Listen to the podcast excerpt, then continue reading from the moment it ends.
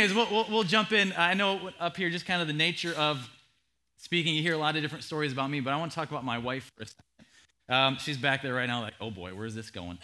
So, my wife, Kathy, uh, just to kind of illustrate the type of woman she is, she's a hunter. We're a hunting family, and, and uh, but the nature of our family is the, the during rifle season, the, kind of the guys go up and hang out and do that kind of a thing, and, and Kathy gets left behind. And so, this past year, she filled that time during the opening week of rifle season by working at a deer processing place uh, kind of up north of here. And uh, her, she had an amazing job at this place. She was one of the first people that people would interact with when they bring their deer, got to hear all their stories. And so her job was to cut the head off of every deer that came in and pass it on to the, to the butchers to do their thing. And she loved it, like it was her favorite thing. And it was really crazy. Like, I showed up one day, and every deer she did it, she would do this evil laugh. Every hundreds of deer, like, no, that's a total lie. That's not, that's not part of it. The job part was real, the evil laugh was not real. Um, and uh, so it was, it was great. She, she had a good time with it. We're not that messed up as a, of, of a family. Um, we're a little bit messed up like that as a family, but not completely messed up like that. So she, she enjoyed the week, but she got to the second to last day, and I don't know if just uh, got distracted or careless or what, but, but the knife that she was using slipped and kind of gouged the top of her thumb. Now, in the moment, kind of like, ah, man, that, that, that, that hurts. Not, but, but not a huge deal, right? Until she's like, oh, at the very least, I should go get this cleaned out.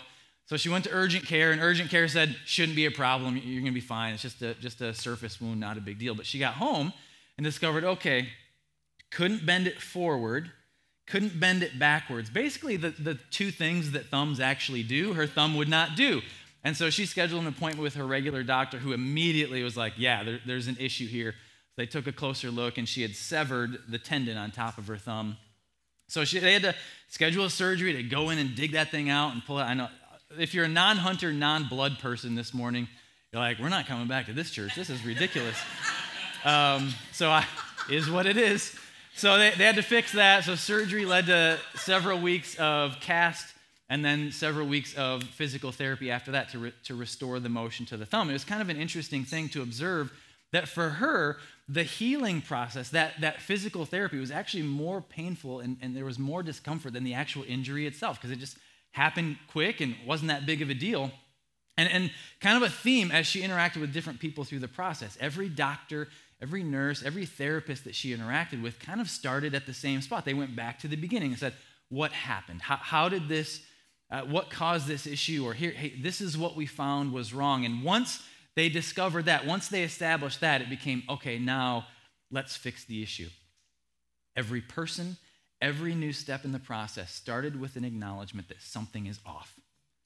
Something's not right. Something is not as it was. Something is not as it should be. And now that we've addressed that, let's make it right. That's the same important process for a lot of things in life health issues, car issues, mechanical issues, engineering issues, accounting issues. Uh, you guys come across things like that in your careers, uh, parent child discipline issues even employee issues or losing streaks in sports. It has to begin with that conversation, as difficult it is. When something is broken, when something is out of order, we have to start with an honest acknowledgement that something is wrong. Because no matter how painful that process is, it's 100% necessary to begin the healing. And what we find is that this isn't just how life works, it's how God works. And today we're going to look at a very well known person in the New Testament who experienced this in a very difficult way and yet a very powerful way. And I want you to know if you walked in here and you're experiencing anything less than perfect in your life, I think it can be a powerful process for us as well. So we're going to jump in. John chapter 21 is where we're going to be this morning. And so this is an interaction between Jesus and the disciples, and then that's going to build towards the actual conversation that I want to focus on this morning in a little bit. So, John 21, we'll start in verse 1. It says, Jesus appeared again to his disciples by the Sea of Galilee. It happened this way Simon Peter, Thomas, Nathanael, the sons of Zebedee, and two other disciples were together. I'm going out to fish, Simon Peter told them. And they said, We'll go with you. So they went out and got into the boat, but that night they caught nothing. Early in the morning, Jesus stood on the shore, but the disciples did not realize it was Jesus. He called out to them, Friends, haven't you any fish? No, they answered. He said, Throw your net on the right side of the boat, and you will find some. When they did, they were unable to haul the net in because of the large number of fish. Then the disciple whom Jesus loved said to Peter, It's the Lord. As soon as Simon Peter heard him say, It is the Lord, he wrapped his outer garment around him, for he had taken it off. Now, I don't know if that means if he's fishing naked or in his underwear, but who hasn't fished in their underwear, right? I mean, seriously. I mean, I have not. I have not fished in my underwear, so I don't know if you guys have, just casual observation of human beings. So he wraps his outer garment around him and jumps into the water. The other disciples followed in the boat, towing the net full of fish, for they were not far from shore, about a hundred yards. When they landed, they saw a fire of burning coals there with fish on it and some bread. Jesus said to them, Bring some of the fish you've caught. So Peter climbed back into the boat and dragged the net ashore, and it was full of large fish, 153. But even with so many, the net was not torn. Jesus said to them, Come and have breakfast. None of the disciples dared ask him, Who are you? They knew it was the Lord. And Jesus came, took the bread, and gave it to them, and did the same with the fish. This is now the third time Jesus appeared to his disciples after he was raised from the dead. So this is after the resurrection. This is after, if you're with us last week, we talked about the road to Emmaus. This is after that interaction on the road to Emmaus. It's after Jesus' appearance in the upper room. If you remember, um, he appeared and then Thomas missed out. He wanted to see the wounds and, and touch his side and all those things. And so he had that experience. This is after all of that. So sometime later, he's appearing to them now for the third time. And so now we get to the conversation that I really want to talk about this morning. John 21 15. When they had finished eating, Jesus said to Simon Peter, Simon, son of John, do you love me more than these? Yes, Lord, you know that I love you. Feed my lambs. Again, Jesus said, Simon, son of John, do you love me? And he answered, Yes, Lord, you know that I love you. And Jesus said, Then take care of my sheep. The third time he said to him, Simon, son of John, do you love me? Peter was hurt because Jesus asked him the third time, Do you love me? And he said, Lord, you know all things. You know that I love you. And Jesus said, Feed my sheep. So this, this interaction is known as Peter's restoration. On its own, it's really kind of a mundane, even awkward conversation here between these two individuals but there's a lot going on. So I want to look at just some individual parts of it and, and kind of shed some light on what, what's actually being experienced in this conversation. So, that first question, Jesus says, Do you love me more than these? He's referring to the other disciples, the other followers that sitting, sitting around with him. And he's referring back to a conversation that they had had in the upper room several days before. And this will, this will sound familiar to you as well, where they're in the upper room and Jesus is telling them what's about to happen. So in Matthew chapter 26, it says that Jesus told them, This very night you will all fall away on account of me, for it is written, I will strike the shepherd, and the sheep of the flock will be scattered. But after I have risen, I will go ahead of you into Galilee. And Peter replies, Even if all fall away on account of you, I never will. Truly I tell you, Jesus answered, this very night before the rooster crows, you will disown me three times. So Peter puts himself on another level, even in the midst of the other disciples, where he said, Hey, even if they all fall, even if they're all too weak, even if all of their, even if for all of them their love has limits, mine doesn't. I'm going all the way. I, I will follow you to death. No matter how much they love you, if they fall away, I love you more. And so Jesus brings this back up. And in this moment, it's almost like, okay, do you really, Peter? And in a few hours, we find out that no, in fact, he's not on another level. So all we have to do is go to the end of that chapter to Matthew 26 69. And it says, Now Peter was sitting in the courtyard, and Jesus was, he had already been arrested, and now he's on trial, and Peter's just kind of outside that area trying to listen in. It says that a servant girl came to him. You also were with Jesus of Galilee, she said. but he denied it before them all. I don't know what you're talking about, he said. Then he went out to the gateway, where another servant girl saw him and said to the people there, This guy was with Jesus of Nazareth. He denied it again with an oath, I don't know the man. After a little while, those standing there went up to Peter and said, Surely you are one of them. Your accent gives you away. Because Jesus and the disciples were from a certain region, and similar to the English language, we kind of know, okay, this guy's from the south, this person's from the northeast. You just kind of get a feel for where they're at. Then he began to call down curses and he swore to them, I don't know the man. Immediately a rooster crowed. Then Peter remembered the word Jesus had spoken that before the rooster crows, you will disown me three times. And he went outside and wept bitterly.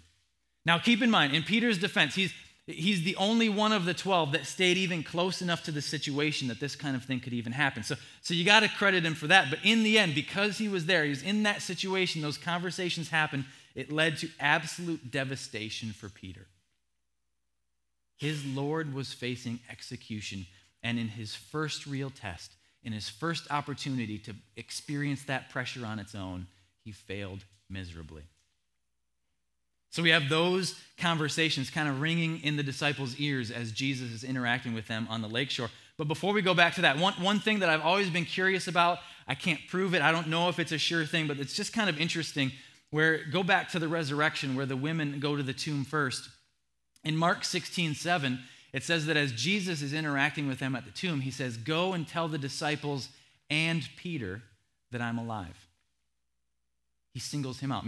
Maybe to make sure that he finds out that he's alive, but I got to think, okay, he's with the group, that the word is going to spread. It's going around the whole city. But maybe to make him feel special, maybe to make him feel loved and reassure him because of his, his failing that he had had a couple days earlier. Or part of me wonders did his betrayal temporarily cost him his role as one of the 12 inner circle disciples? Did, that, did it change his status a little bit in that relationship. Not a lost relationship, not, not separated from a relationship with Jesus, but potentially a consequence of his sin. I, I, like I said, I, I, have no proof of that, just kind of one of those things that I wonder. But, but between all of those things, between Peter's claim that he would love Jesus more than the others, between Peter's three times denying him, between Peter maybe wondering and feeling uncertain about the relationship, all of that is hanging heavy over this conversation on the lakeshore. So I want to go back to John chapter 21 and read it one more time. When they had finished eating, Jesus said to Peter, Peter, do you love me more than these, the rest of these individuals? Yes, Lord, you know that I love you. Now, he didn't double down again, right? He didn't say, I love you more than these. He just, just I, I just love you. Feed my lambs. Again, Peter, do you love me? Yes, Lord, you know that I love you. Will take care of my sheep. Peter, do you love me? And Peter was hurt because Jesus asked him the third time, Lord, you know all things. You know that I love you. Will feed my sheep. Do you love me?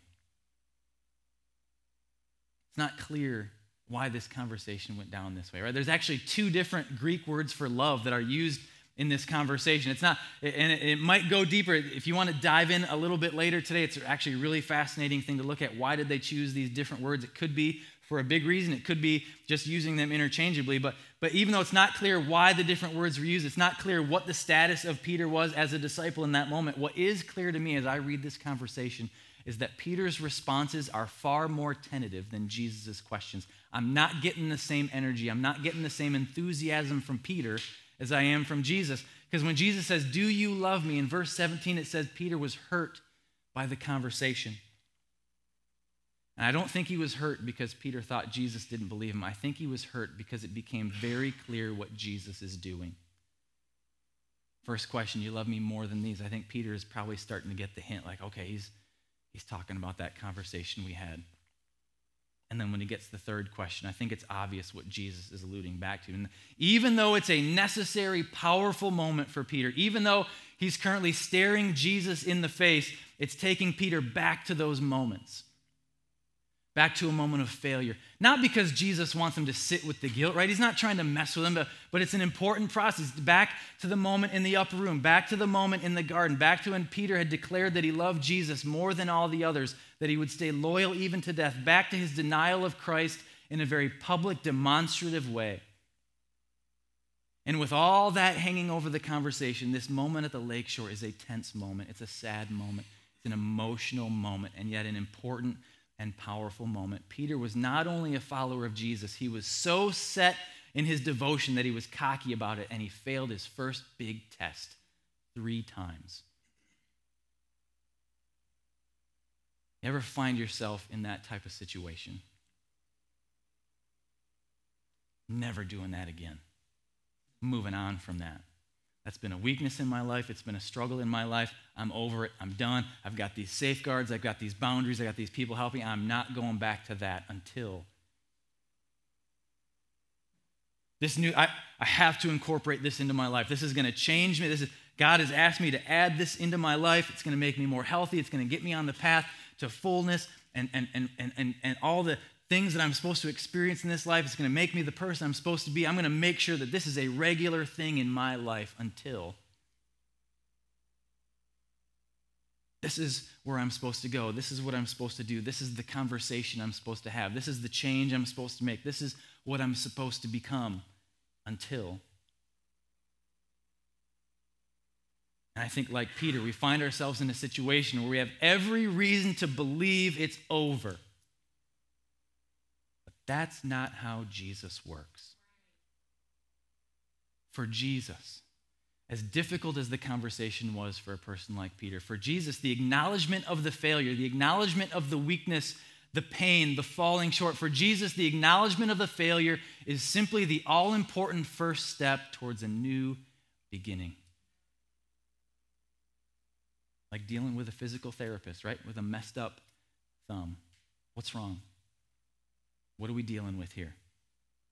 like your favorite rifle that's consistently shooting low and left. You have to acknowledge what's the issue we're dealing with. The intern that keeps showing up late, your parents trying to guide you through a tough decision, right? What we find out in those moments is that growth is possible, change is possible, restoration is possible, healing is possible, but it has to include that part of the conversation where Jesus goes, okay, this is what happened, this is where we're at.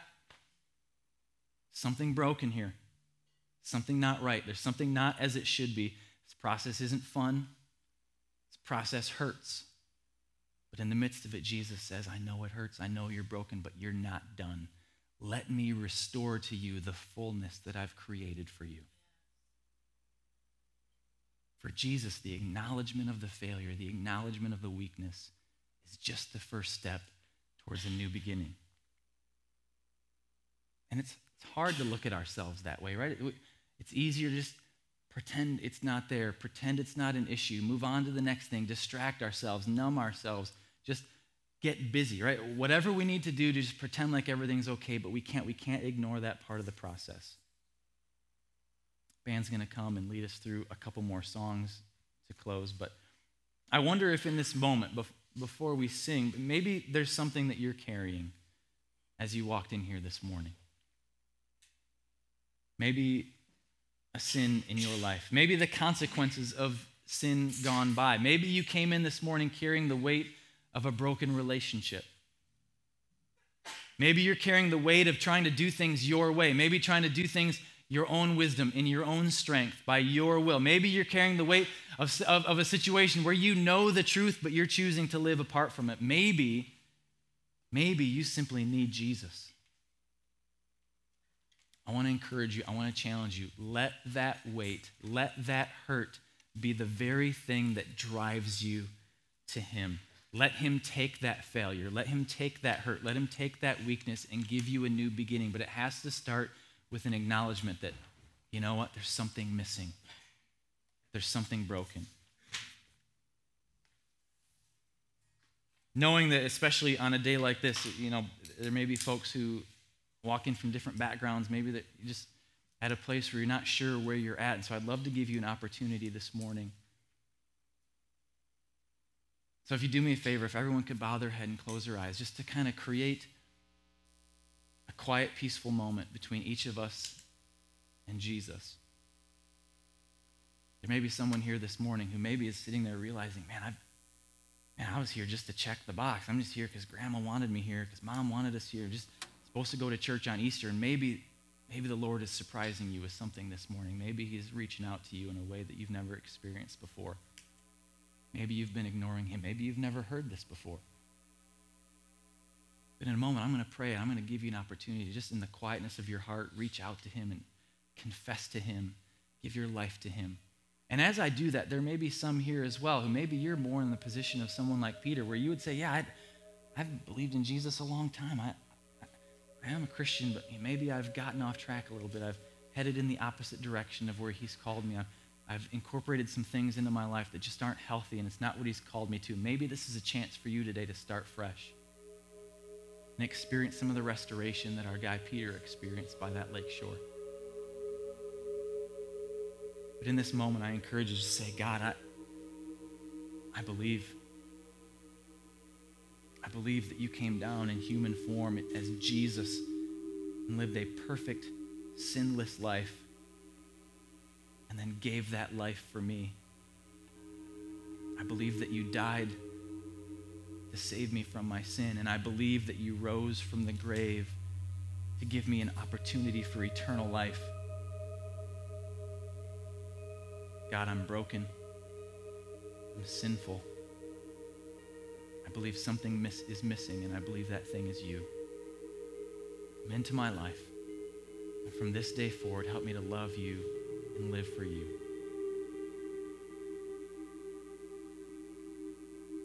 Keeping your heads bowed and your eyes closed. I just wonder, this isn't something we do very often around here, but sometimes an all important first step of faith is not only acknowledgement that something is broken, but maybe an, an acknowledgement that a, a, new step has been taken. I wonder if no, no one's looking around, is there anyone here who would say, man, today is the first time given my life to Jesus? Starting over, new beginning. Thank you.